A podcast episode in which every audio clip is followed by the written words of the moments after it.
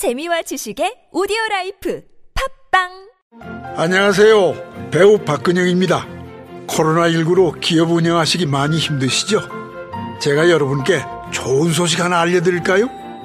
정부에서 고령자 친화기업 설립을 지원한다고 합니다.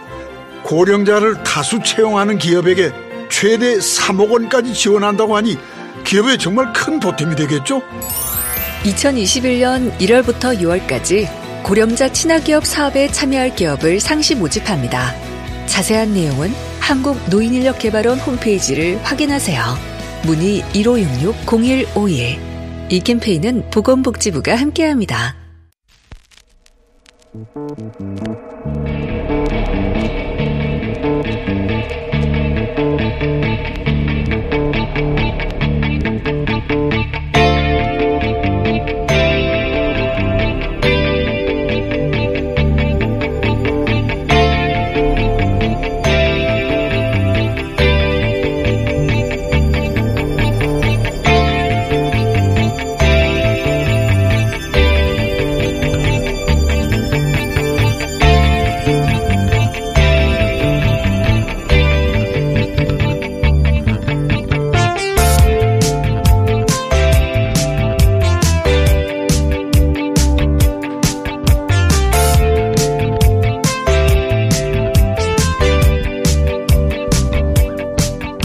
안녕하세요. 김호준입니다. 단독 이재용 코로나 백신 확보 위해 출국 앞두고 있었다. 이재용 부회장의 법정 구속 이후 넘쳐나는 삼성 걱정 보도들 중에 군계 일학이라고 할 만한 한국경제 기사 제목입니다. 내용은 제목 그대로입니다. 이재용 부회장이 백신을 확보하기 위해서 출국할 참이었는데 법정 구속돼서 무산됐다. 이 기사로 두 가지 정도 짐작해 볼 수가 있습니다. 하나는 삼성의 판결 나기 전에 집행유예를 확신하고 있었다는 거. 그렇지 않고서야 선고 일정이 진작에 확정돼 있는 마당에 백신 관련 일정을 왜 판결 이후로 잡아둡니까? 그러니 두 번째로 짐작해 볼 수 있는 건 집행유예가 선고될 경우 쏟아질 비난 여론을 무마하기 위해 코로나 극복의 구세주 역할을 미리 기획하고 있었던 거구나. 그런데 삼성이 무슨 국가기관인가요? 대통령도 있고 방역본부도 있고 복지부도 있고 질병청도 있는데 왜 이재용 부회장이 백신을 구하러 가야 하냐고 그렇게 되물어야 하는 거 아닙니까? 그리고 정말 백신을 빨리 구해야겠다고 어떤 이유로든 그렇게 결정했다면 왜 진작에 가지 않았냐고 되물어야 하는 거 아닙니까? 언론이라면? 삼성 사보라면 몰라도. 삼성 사본가요? 김원준 생각이었습니다.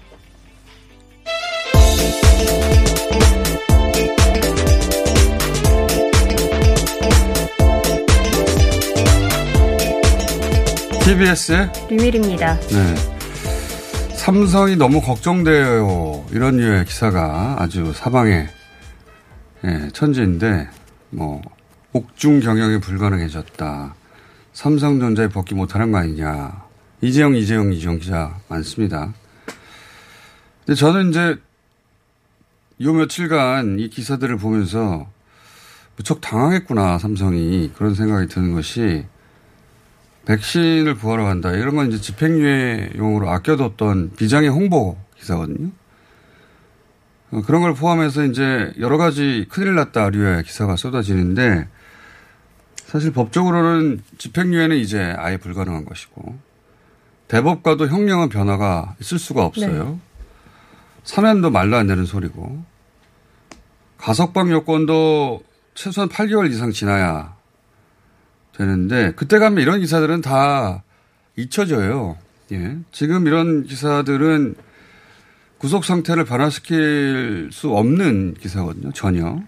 근데 이런 거 계속 밀어내고 있다는 건 법정 구속이라는 결과에 책임이 있는 어떤 인사들이 당황하다 보니까 이거라도 해야 되는 심리 상태가 된 게 아니겠는가 그런 짐작을 저는 개인적으로 하는데 어제 이제 면회들 갔을 텐데 대박 깨졌겠죠. 예. 어, 여러 명 자리에서 날아가 가지 않겠나 싶은데. 그런데 저는 이번 기회가 삼성이 그동안 해왔던 특유의 그, 저는 어둠의 방식이라고 부르는데, 특히 이번에 전례 없는 자원을 동원해서 전방위로 펼친 그 방식을 전면 제고해야 될 때가 왔다고 보는데 언제까지 할아버지, 아버지 때 계속 이어졌던 불법, 탈법 그런 유산을 안고 갑니까? 어, 사실 삼성전자가 얼마나 대단한 기업이에요. 그 대단함에 걸맞는 정도의 사회적 신망과 존경을 이재용 부회장이 받을 수 있, 는데 근데 이제 백신 구하, 구해 오려고 했다. 이런, 이런 뻔한 수, 어, 말고, 이재용 부회장 나이가 50대 초반이에요. 앞으로 20, 30년은 더 일선에 있을 수 있을 텐데, 하필 저랑 동갑이라서, 네. 동시대인으로서 그걸 더 느끼는데, 그런 대단한 기업에서 이런 식으로밖에 대응을 못하나. 백신 구하려고 했어요. 이런. 어떤 지금이야말로 과거의 삼성과 결별할 일대 기회라고 저는 보는데 제가 면회를 갈 수도 없고 그런 이야기를 전달할 기회도 없고 저 같은 사람한테 어, 제가 하는 이야기를 뭐 귀를 기울 리가 삼성이 있을 리가 없어서 여기까지만 하겠습니다. 예. 저는 일대 일대의 기회라고 봅니다만 자 음, 국내 국제 코로나 상황 어떻습니까? 네. 어, 미국 확진자가 오랜만에 이제 15만 명 정도로 나왔습니다. 그리고 일본 같은 경우는 5천 명대 확진자 계속 나오고 있고요. 음, 우리나라 같은 경우에는 어제 국내 발생으로만 351명의 확진자가 나왔습니다. 전체 그 해외 입국자까지 하면 386이 나왔는데요. 오늘도 국내 발생은 300명대가 나올 것 같아요. 그렇죠? 네, 300명대 후반 정도 되고 이제 해외 입국자까지 하면 400명 조금 넘지 않을까 이렇게 예상이 음. 됩니다. 확실히 어 300명대 국내 발생은 300명대 정도로 줄어드는 양상이 분명해 보이고 국제적으로는 미국 같은 경우에는 그 확진자가 15만 명대 굉장히 오랜만인데 15만 네. 명대로 지난주 평균을 제가 내봤더니 한 20명, 20만 명대. 그러니까 피크 때보다 한 10% 줄긴 했더라고요. 예. 줄긴 했는데 그러다 보니까 이제 미국 코로나 확진자 사망자 급감했다. 이런 기사가 몇 개 나왔던데 분석을 백신 효과 때문이 아니냐. 이런 분석 기사도 있더라고요. 근데 지금 미국에서 백신을 맞은 분들 숫자가 인구의 2, 3%밖에 안 돼요. 예. 50% 60% 넘어야 집단 면역이 효과를 보는 거 아닙니까? 백신 효과를 말한다는 건 얼토당토하는 것이고 어, 이번 주 월요일이 마틴 루터 킹 어, 기념일이에요. 연방 공휴일이거든요. 어, 공휴일 효과도 있을 것이다. 지금 화수 그러니까 월화 숫자가 확 줄어든 것은 15만 정도로 연휴에 연휴. 그런 연휴 효과나 어떤 특정 시점상에 우리도 내려갔다 올라갔다 할 때 있지 않습니까? 그런 걸로 보이지 백신과 연결하는 건 대단히 무리한. 지켜보면 뭐 드러나겠죠. 저도 백신 효과라고 말하는 건 대단히 비과학적 아닙니까? 예. 지금 이 시점에. 자, 코로나 전반적인 상황은 그렇습니다. 우리는 300명대 안착하에 가는 것 같고요. 네. 코로나 얘기하다 보니까 집합금지 5인 이상 턱스 기사로 제가 거론이 돼서 포털 메인에까지 네. 잠깐 얘기하지 않을 수 없는데 사진과 실제 상황은 조금 다릅니다. 예. 다섯 명이 같이 앉은 게 아니고 제가 못 보신 분들이 있기 때문에 제가 말씀드리면 어, 카페에서 5인 이상 어, 턱스크를 쓰고 턱스크로 예. 위반했다. 다섯 명이 같이 앉은 게 아니라 따로 앉았는데 이제 제가 뭐라고 한 이야기가 잘 안 들려서 PD 한 사람이 옆에 다가와서 메모하는 장면. 그리고 나머지 한 사람은 늦게 도착해서 무슨 얘기 하는지 다가온 장면. 두 사람은 서 있거든요. 예. 그리고 또 마침 저는 그때 음료수를 한 잔한 직후 이 세 장면이 만나는 잠시의 순간인데 다섯 명이 그렇게 모여서 회의를 계속한 게 아니고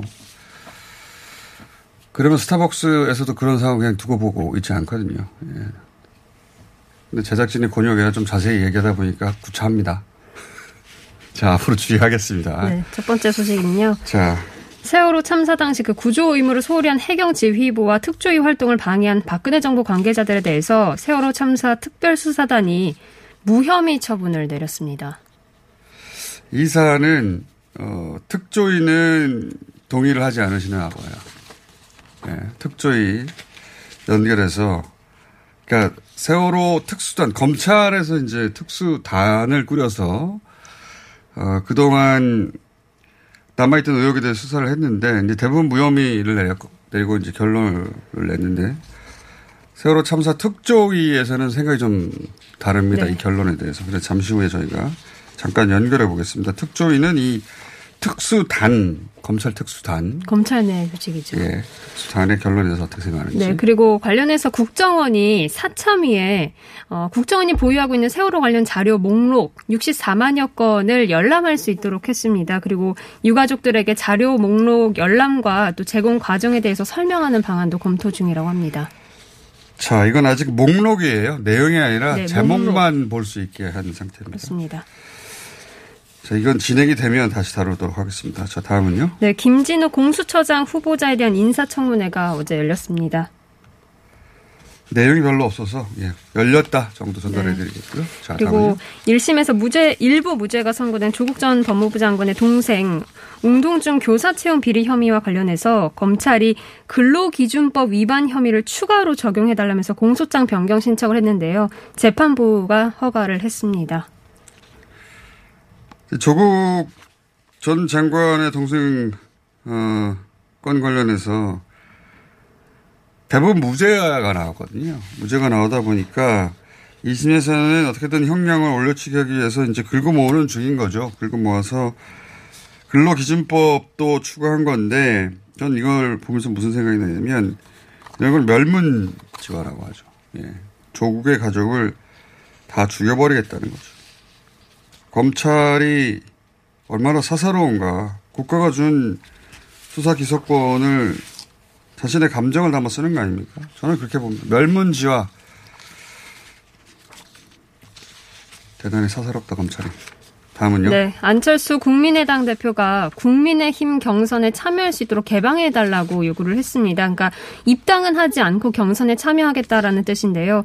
김종인 국민의힘 비대위원장은 당연히 당내 후보가 확정돼야지 단일화를 할 수 있다라는 기존 입장을 계속 고수하고 있습니다. 김정인 위원장 이걸 받을 리가 없죠. 안철수 대표의 정치적 영향, 영향을 인정하지 않는 면도 있겠으나 이제 남의 당의 경선을 개방하라 마라 하는 거 아닙니까? 그렇죠. 예, 그 어, 당의 대표되는 입장에서 이걸 받을 리가 없고, 더구나 국민의힘 주자는 여러 명이고, 안철수 대표는 혼자기 때문에, 당연히 개방하면 안철수 대표 유리한 거죠. 예, 그래서 개방이 될 리가 없는 제안인데, 안철수 대표가 초반에 이제 치고 나오면서, 이 전국을 한동안 주도했고, 잘 했거든요. 정치적으로, 어, 주목도를 높이는 일을 굉장히 영리하게 잘했다고 봅니다. 근데 그 국면은 이제 끝났다. 어, 그래서 전략을 다시 세워야 할 때인 것 같습니다. 이제 계속 같은 프레임의 연장인데 오랜만에 주도권이었는데 그 국면은 이제 끝난 것 같아. 다, 작전을 다시 짤 때가 되지 않았나. 다음은요? 네, 박영선 중소벤처기업부 장관이 다른 선택의 여지가 없다면서 서울시장 출마를 사실상 공식화했습니다. 어제 SBS에 출연해서 어, 그동안 현안이 많아서 좀 생각이 많았지만 상황이 무거워졌고 또 당을 위해서 받아들여야 한다는 생각이다라고 밝혔습니다.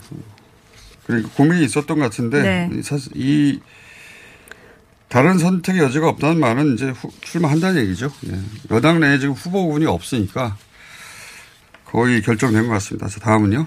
네, 월성 원전 인근에 사는 주민들 몸속에서 삼중수소가 다른 지역 주민보다 많이 검출이 됐는데 최근 또 조사한 결과에 따르면은 서울 주민에 비해서 60배나 높게 나타났다고 포항, 포항 MBC가 보도했습니다. 이런 보도가 나오면 멸치 1g 얘기가 계속 거론되는데, 그러니까 삼중수소의 피폭량 얘기하는데 그 어, 원자력 전문가의 비유는 삼중수소가 몸 바깥에 있을 때 그 피폭량을 계산하는 것이고요. 지금 이제 이게 문제라고 하는 분들은 주민들 몸 안에서 먹어서 검출된 거거든요. 네. 그럼 내부 피폭이고 전혀 차원이 달라지는 문제라 이 사안은 저희가 따로 계속 다뤄보겠습니다. 자꾸 이렇게 멸치 1g과 어, 비교하는 기사들이 나오는데 그건 외부 피폭을 의미하는 겁니다.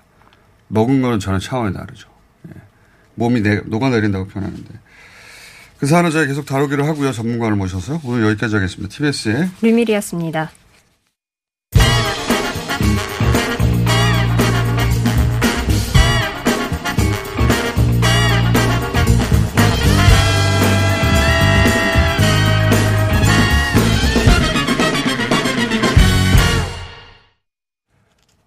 세월호 특별수사단, 검찰의 이 수사단 1년 2개월 활동을 마치고 대부분의 무혐의 결과를 내놨습니다. 이 사안, 어, 세월호, 어, 특조위, 참사 특위, 사회적 참사 특별위원회에서는 어떻게 바라보는지 잠시 짚어보겠습니다. 박병호 진상규명 국장 전화 연결됐습니다.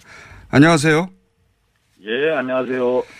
어, 특조위에서는 이 수사 결과, 어, 검찰 특수단의 수사 결과에 대해서 어떻게 보십니까? 포괄적으로?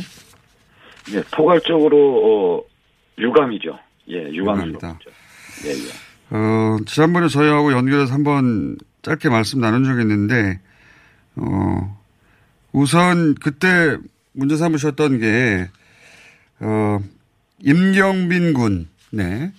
예. 살아있는 상태에서 어, 구출, 구조된 것으로 보이는데 헬기가 빨리 오지 않아서 그 사이에 사망했다라고 요약될 수 있는 그 건에 대해서 이제 수사 의뢰를 했었는데 이것도 무혐의가 나왔죠. 근데 이, 이 무혐의에 대해서 어떤 문제가 있다고 보시는 겁니까? 예, 이, 이, 다른 사건보다도 이, 이 사건이 대단히 좀 문제가 크다고 보이는데요. 예. 어, 왜냐면은, 어, 이게 지금 매우 축소가 돼 있어요. 그, 경빈이 학생이 살아있었기 때문에 라는 네. 단서를 저희들이 달지 않았었고, 음.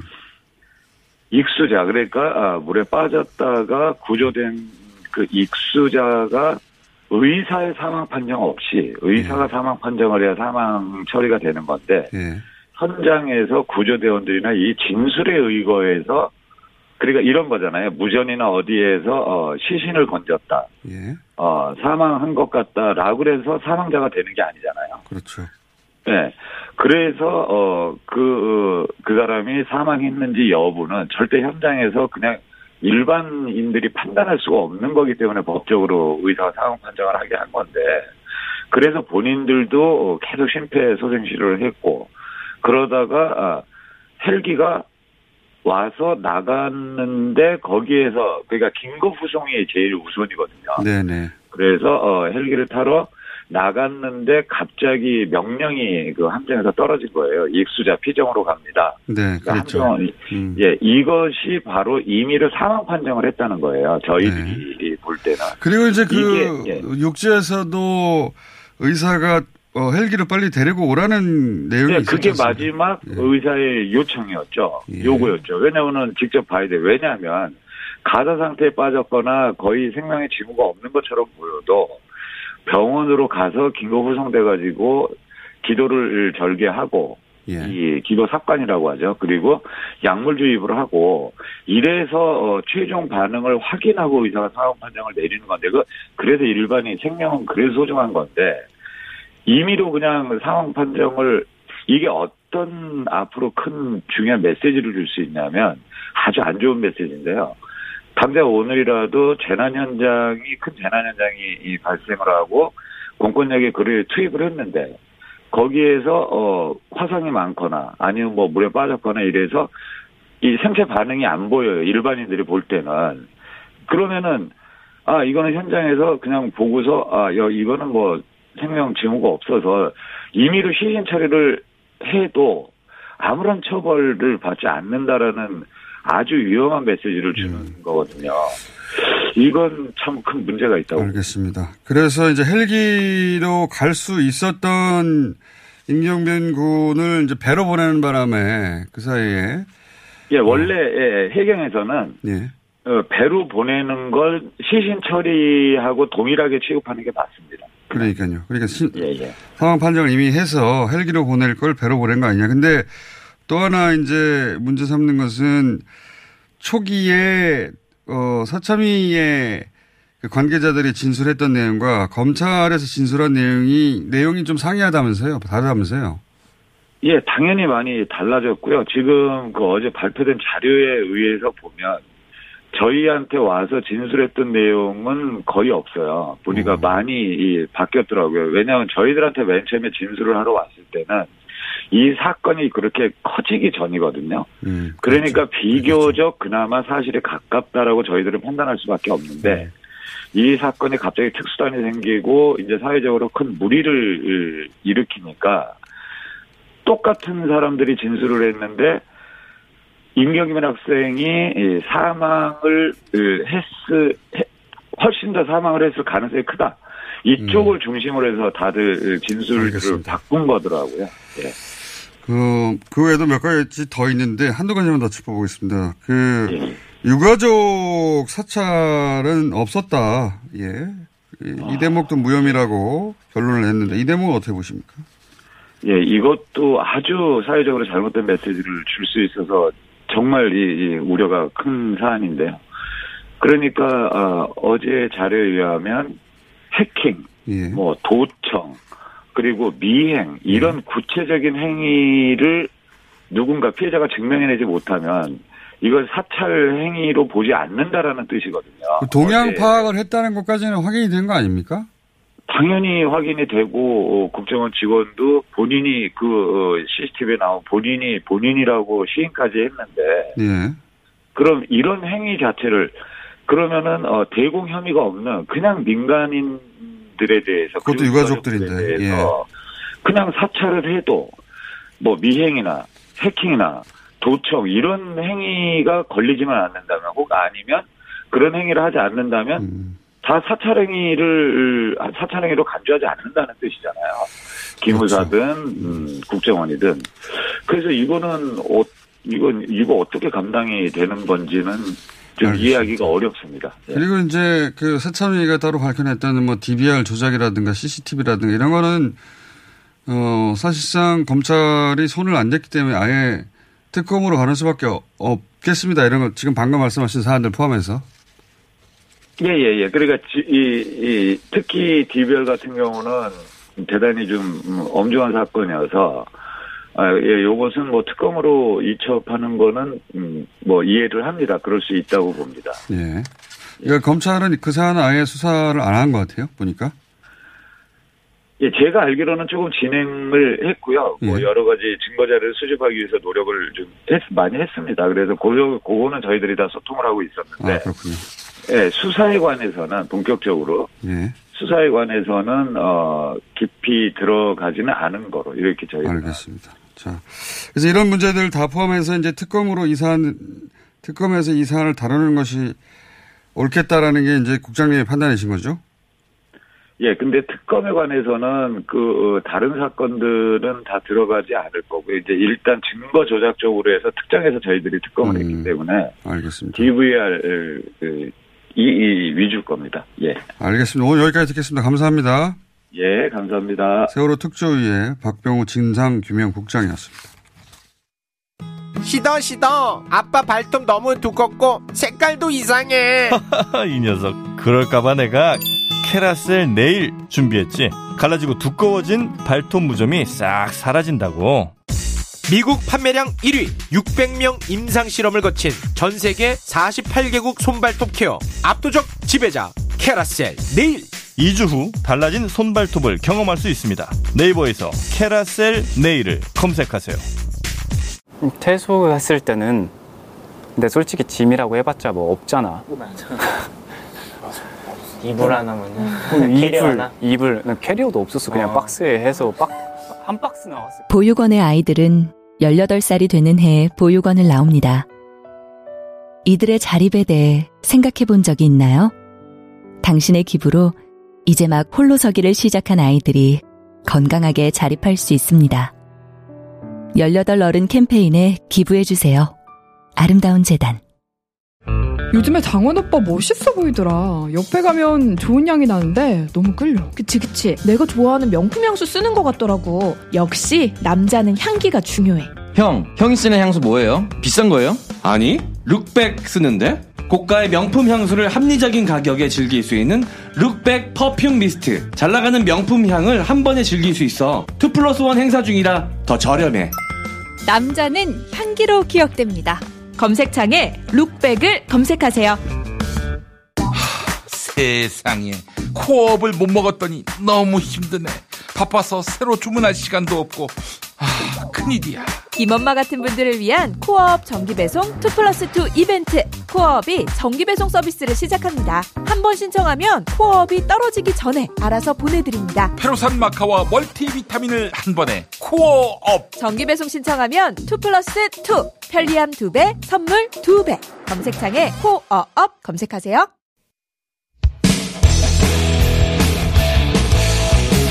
출근길 순사 김어준의 뉴스 공장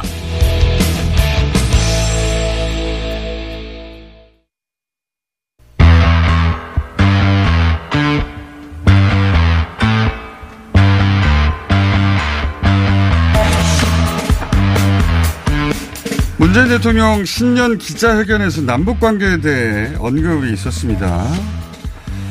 자, 여기서 남북 군사 공동위원회라는 걸 언급했는데요. 이 사안 짚어보겠습니다. 민주평화통일 정, 어, 정세현 수석 부의장 모셨습니다. 안녕하십니까? 예, 안녕하십니까. 부의장님이 연초에 뉴스공장이 아니라 다른 곳에서 그런 이야기 하셨어요. 어, 남북 군사회담을 먼저 하는 게 좋겠다. 통상은 군사 문제는 맨 마지막에 다루고 네. 연성인 문화나 경제를 먼저 다루는데 이번에는 거꾸로 해서 군사회담을 먼저 하고 거기서부터 풀어서 나머지 분야로 확산되어 가는 게 좋겠다라고 1월 초순에 말씀하셨는데 문재인 대통령도 똑같이 남북 군사 공동위원회를 언급하셨어요. 이, 이 취지는 그 맥락이 뭔지 설명해 주십시오. 네, 뭐 텔레파시가 통한 거죠. 통한 거지. 근데 그러니까 저, 저희들도 이해할 수 있도록 예. 왜 군사가 먼저 나왔느냐. 아, 지금 이번에 그 8차 당 대회에서 8차 당 대회 중앙위원회 사업 총화 보고에서 북한 예. 김정은 총비서가 그 한미연합 군사훈련을 중단해달라는 얘기를 강하게 했어요. 예. 근데 사실 한미연합 군사 문제는 훈련 문제는 어 비단 이번 문제가 아니라 이제 항상 해왔던 그, 그렇죠. 북한이. 오래됐어요. 그건. 마다 그랬는데 특히 에, 지난 2018년 9월 19일 날 평양에서 체결된 국방장관끼리 체결된 한미 아 남북 그 군사 분야 합의서에 그 다 들어가 있는 문제입니다. 근데 우리가 미국과의 협조 관계 때문에 사실 그 군사 훈련 중단을 확실하게 보장해주지 못했어요. 확실하게 못했는데 그건 이미 그, 그 판문점 회담을 비롯해서 그때 약속된 것인데 예, 네. 이미 새로운 게 아니라 된 것인데 그러니까 이번에 북쪽에서 미국한테는 강대강 선대 선으로 나가겠다는 원칙만 얘기를 했지만 남한한테 대해서는 기존의 남북 합의를 남쪽이 이행하는 만큼만 북쪽도 거기에 호응해서 움직이겠다는 얘기를 하면서 그 군사훈련 얘기를 꺼냈어요. 그러면 쉽게 얘기해서 군사훈련을 중단해주면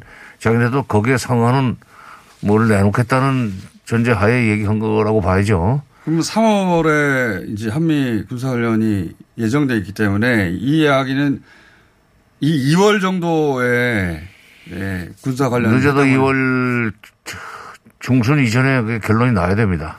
그렇게 하면 어 이제 그야말로 김정은 위원장이 표현한 3월의 봄날이 올 수 있지만 3월의 봄날을 이번에 거론했죠. 여러 번. 어, 예, 여러 번 했어요. 그러니까 3월의 봄날이 간, 간절히 간절하다는 얘기인데 그 3월의 봄날은 우선 군사훈련이 이 실시되지 않으면은 북한은 그만큼 어, 평온한 상태에서 이번 8차 당대회에서 결정한 경제발전 전략을 추진해 나갈 수 있는 스타트를 할 수가, 시동을 걸 수가 있죠. 그러니까 이게 그럼 역산해 보자면 네. 이제 1월에 북한에서는 대회를 했고 대통령은 남북 군사 공동위원회를 언급했는데 그래서 만약에 남북과 군사담이 2월 중에 열려서 3월에 한미 어, 군사훈련이 연합훈련이 연기되거나 한다면 음, 중단되면 네. 중단된다면 그러면 계속 거론했던 북쪽에서 계속 거론했던 3월의 봄날이 이제 그 그걸 의미하는 것이고 그러면 통상은 문화 경제 협력 하다가 군사로 넘어가는데 이번에는 군사를 풀고 그것이 문화 경제, 예를 들어 철도 연결한다든가 이런 걸로 연결될 그렇죠. 것이다. 예.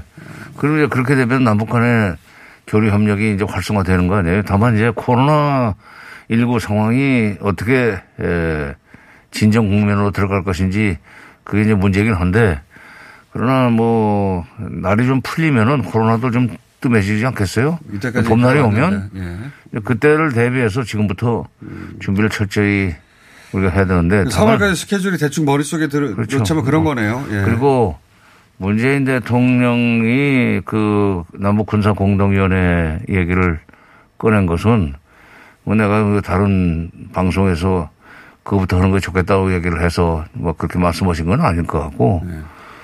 아마도 어 군사훈련 문제를 지금 어, 당대회에서 김정은 위원장이 세게 제기한 이후에 한미 간에 사실상 그 그런 교감이 있었지 않나. 아, 그러니까 남북 군 공사 남북 군사 공동위원회를 대통령이 거론할 때는 미국과의 사전 교감이 있었을 것이다. 그게 사전 아니 그 군사 훈련 문제를 금년에는 뭐 한국의 희망대로 좀 할 수 있다는 그런 얘기가 있었기 때문에 음. 군사 공동위원회를 열어서 군사 훈련 문제를 예, 얘기하자는 식으로 어, 얘기를 했으리라고 봅니다. 미국과 교감 없이 이런 문제를 그냥 말하지는 않았을 것이다.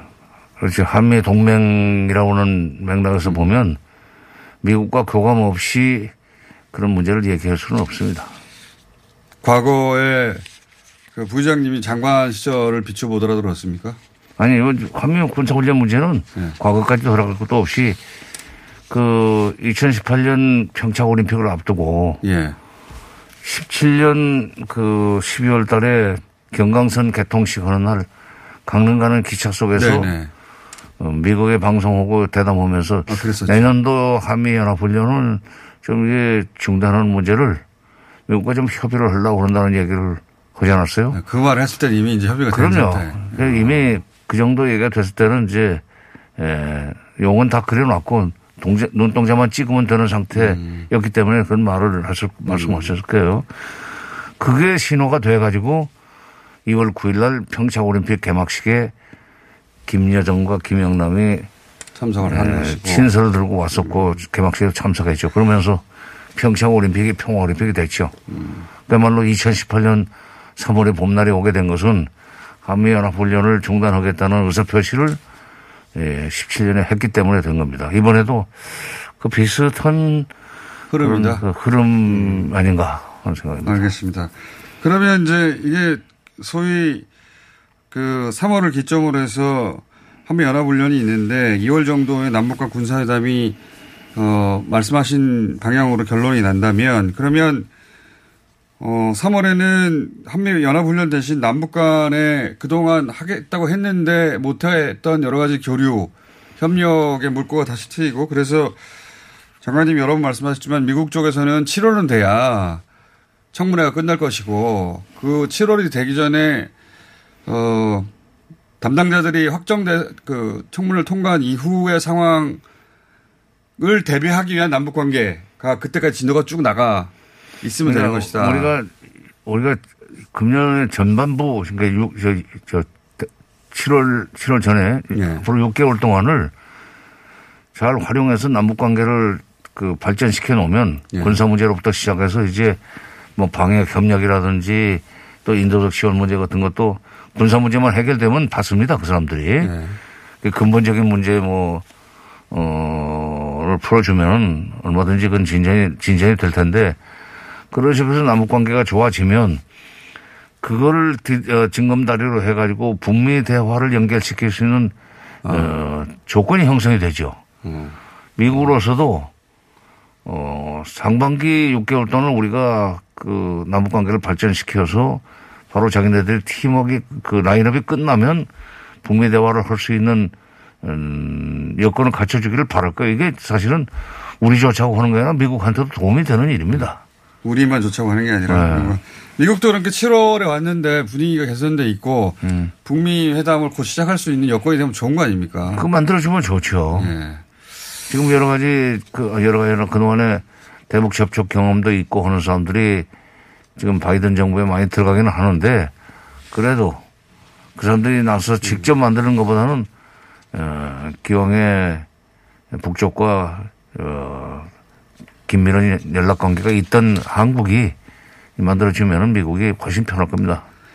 지금 그런 맥락에서 보자면 올 한 해 남북 관계 농사는 어, 군사 회담이 성공적으로 이루어지냐 마느냐에 달려 있네요. 그렇죠. 이제 그게 안 되면은 아마 3월에 봄날은 3월에 봄날이 아니라 3월에 겨, 겨울이 다시 올 겁니다. 어, 중요한 변곡점이 될 것 같고 문 대통령이 그런 차원에서 남북 군사 공동위원회 뭐 군사 회담이라고 부르지는 않지만 그게 그거죠. 그렇죠. 예, 이걸 언급했고 이걸 언급했는데 요 대목을 어, 특별히 보도하는 언론이 없는데 이 대목이 듣고 보니 정수현 장관님이 1월 초에 진작에 하셨던 얘기라 어, 두 분이 사전 교감이 있었던 건 아닌 것 같은데 똑같은 생각을 하시는 거구나 말하자면 예, 그래서 해설을 좀 듣고자 모셨습니다. 자, 그래서 이게 2월 이게 잘 되면 3월에 봄날이 올 것이다. 아니면 겨울이 올 수도 있다. 3월에 다시. 여기까지 듣겠습니다. 민주평화통일 정세현 수석 부의장이었습니다. 감사합니다. 예, 감사합니다.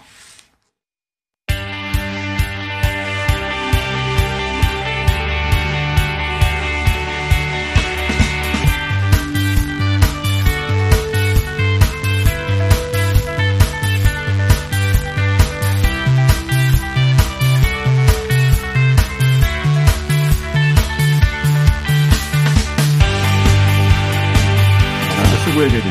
자, 예, 예. 마이크 돌아왔습니다. 교수님. 뉴스공장 경제가정교사 최별 교수님 나오셨습니다. 네, 안녕하세요. 예. 예. 저희가 중간중간 한 것은 자, 정세현 부의장님 나갔으면서 오늘 왜 이렇게 더듬어? 그러고 나. 그 여파로 예, 중간중간 가고 있었습니다. 최병현 교수님 오늘 모신 것은 어제 어, 포털에 하루 종일 올라갔던 뉴스인데 이게 잘 뭔지 몰라서 모셨어요. 무디스. 무디스는 이제 세계적인 어, 신용평가 기관인 걸 아는데 어제 144개국의 ESG를 평가했더니 그게 우리나라가 1등급이 됐다. 모르는 용어 나오기도 하고 ESG가 뭔가. 그리고 우리가 1등급인데 왜 일본은 3, 3등급이지? 뭔데? 이제 궁금해서 모셨습니다. 이게 뭡니까? ESG는 한번 저기 뉴스 공장에서 그 주식시장 주로 분석하시는 그 예, 박, 예. 박종호 교수님인가요? 예. 그분이 한번 소개한 걸로 저는 알고 있는데. 기억이 안 나요.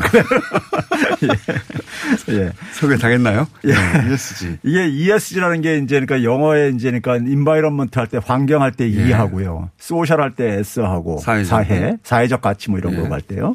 G는 이제 거버넌스, 지배 구조 얘기할 때 이제 저건데. 어. 지배구조는 기업의 지배구조를 말하는 겁니다. 예, 이제 이게 대개 이제 ESG가 기업 단위로 주로 이제 평가를 아. 했었는데 무디스에서 이제 국가 단위에서 아. 이제 평가를 하기 시작하는 거예요. 그러니까 그 행정부 국가의 governance는 얼마나 한 나라 전체 그러니까 전체 거버넌스 예, 예. 기업을 포함해서 행정부 예. 전체 이렇게 이제 이렇게 평가하는 이유는 예. ESG 관련된 것들을 에, 평, 해보, 해봤을 때 그 ESG가 낮으면은 그 나라의 신용 등급들도 그러니까 떨어지는 있어요. 아, 과거에는 이게 이제 분리돼서 얘기하다가 예. 신용 등급이라는 게 이렇게 그 사회의 환경, 그 사, 그, 아, 그 나라의 환경과 거버넌스와 어, 사회적 복합적인 가치가 다 결합돼야 나오는 것이다. 이렇게. 예, 이제. 그러니까 이게 이제 뭐 아. 절대적인 관계는 아니라 하더라도 상관성을 보니까 한 87% 되더라.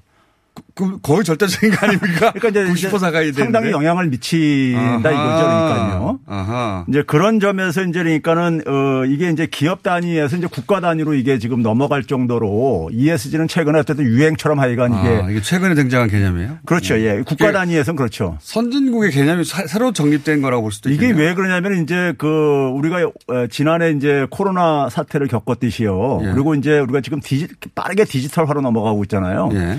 세상이 다 이렇게 연결되다 보니까는 네. 연결되다 보니까는 사회적인 그러니까 어떤 하나의 이런 공감이라든가 예. 이런 것들이 굉장히 중요하다는 거죠. 상대방들과의 관계 이런 거라든가 자연과의 관계 이런 것들도요. 음. 예, 예. 이런 것들이 사실은 시대적으로 반영된다고 저는 보고 있고요. 국가적인 관계도 그렇죠. 예전하고는 다르고 예. 굉장히 밀접하게 느끼죠. 그런데 여기 이제 우리가 결과만 먼저 소개를 하게 되면요.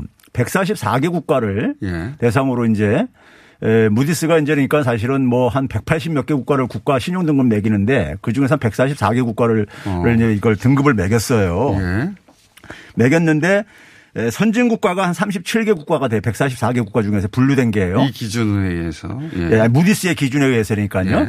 뭐 IMF에서도 한국은 선진국으로 분류가 되거든요. 이제는 그 국제적으로 선진국으로 다 분류하더라고요. 예. 예. 한- 한국인들만 사실 별로 그렇게 생각 안 하는 네, 우리만. 자꾸 중진국 혹은 뭐 신흥국가로. 이렇게 예. 생각하는 경향이 있는데 국제사회에서는 사실 선진국으로 오래전부터 분류되고 있었습니다. 그러니까 한국이 선진국으로 분류가 됐는데 선진국 37개 국가 중에서 11개 국가만 그러니까 이제 1등급을 받았어요. 아, 선진 국가로 일단 어, 먼저 분류가 됐고 예. 선진 국가도 등급을 또 나눴어, 나눴어요? 그렇죠. 선진국이 아. 대개가 이제 뭐냐면 이게 전체가 이제 5등급으로 나누는데 예. 3등급부터는 이제 부정적으로 평가받는 등급이에요. 예, 예. 근데 이제 우리는 이제 그러니까 1등급 받았고 선진국 37개 국가 중에서 11개 국가가 1등급 선진국, 받았는데 전 세계 선진국을 144개 중에 나눈 다음에 예. 그 37개 중에 또 그 등급을 1, 2, 3등급으로 나눴더니 그렇죠. 아 그 중에서 우리가 1등급이 됐다. 1등급인데 아. 문제는 더 중요한 건요. 예. 11개 국가 내용을 들여다보면은 한국하고 독일만 빼놓고는요. 사실 인구가 적게는 한 10만 명에서 어떤 만- 나라들 있어요? 예를 들어서 이제 만섬, 맨섬이라고 들어보셨어요? 맨섬 영국하고 아일랜드 예, 사이에 있는 맞습니다. 완전 섬 나라도 아닌 조그만 예, 유럽에 여행 다니시니까 좀 아시네. 근데 많은 국민들은 맨섬이라 어, 오토바이 경기 유명한 데거든요, 거기. 그렇죠. 예, 거기 맨오바이라고. 일종이니까는 예.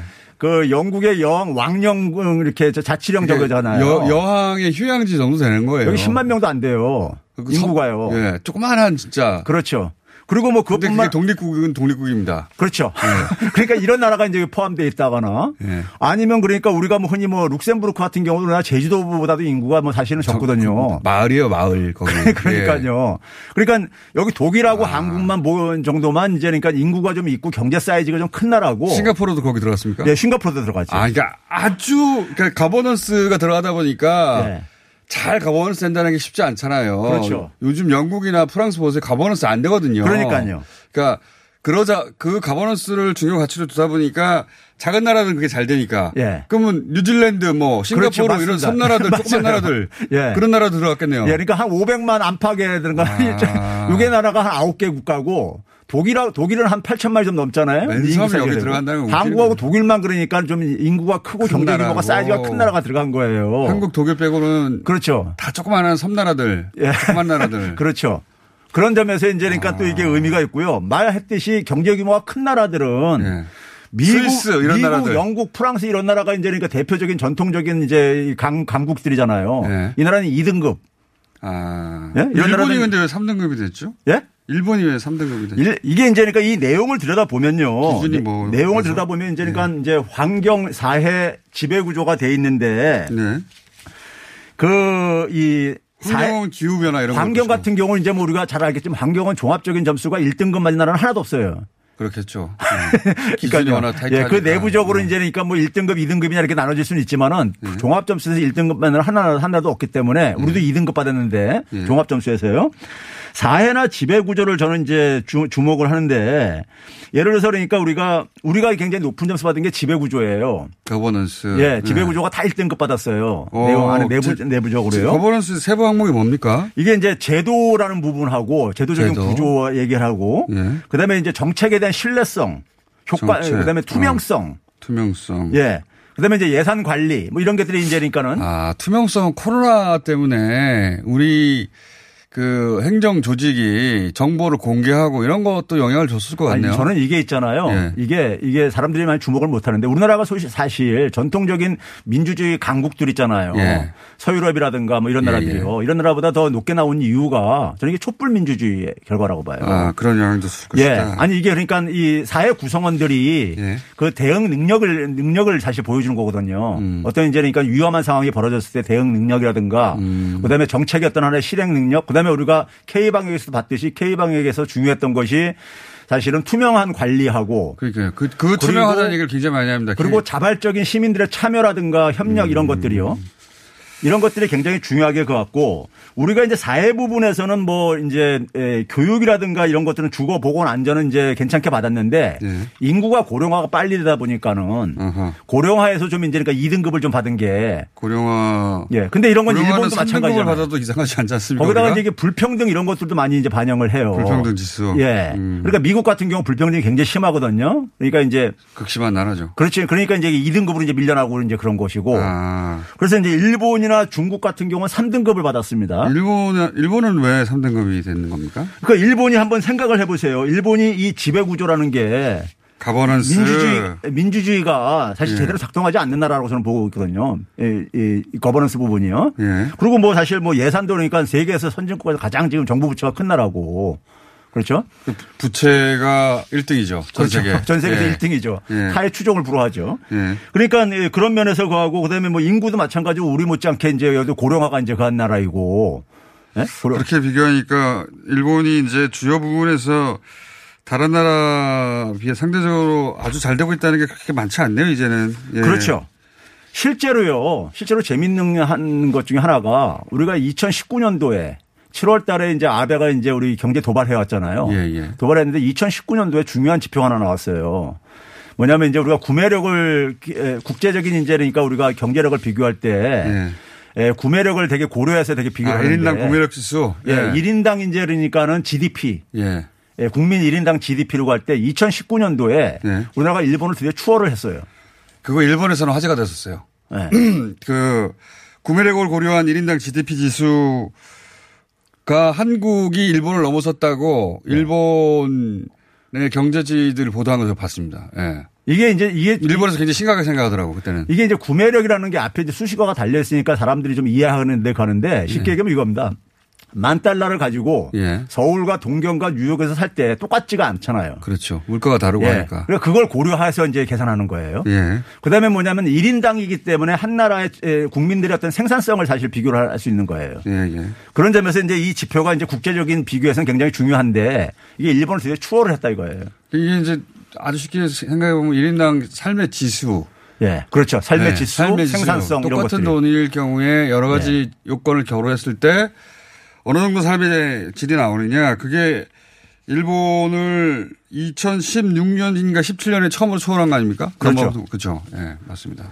그러니까 이게 이제 그러니까 그런 점에서 그 이 변화가 지금 이제 일어나고 있다는 얘기예요. 큰 변화가 일어나고 있고 그 변화를 반영한 게 이제 ESG, 예. ESG 지수군요. 그 지수를 무디스에서 발, 이게 무디스만 하는 게 아니라 이, 이 ESG 지표를 이제 활용을 많이 하- 하고 있는 겁니까?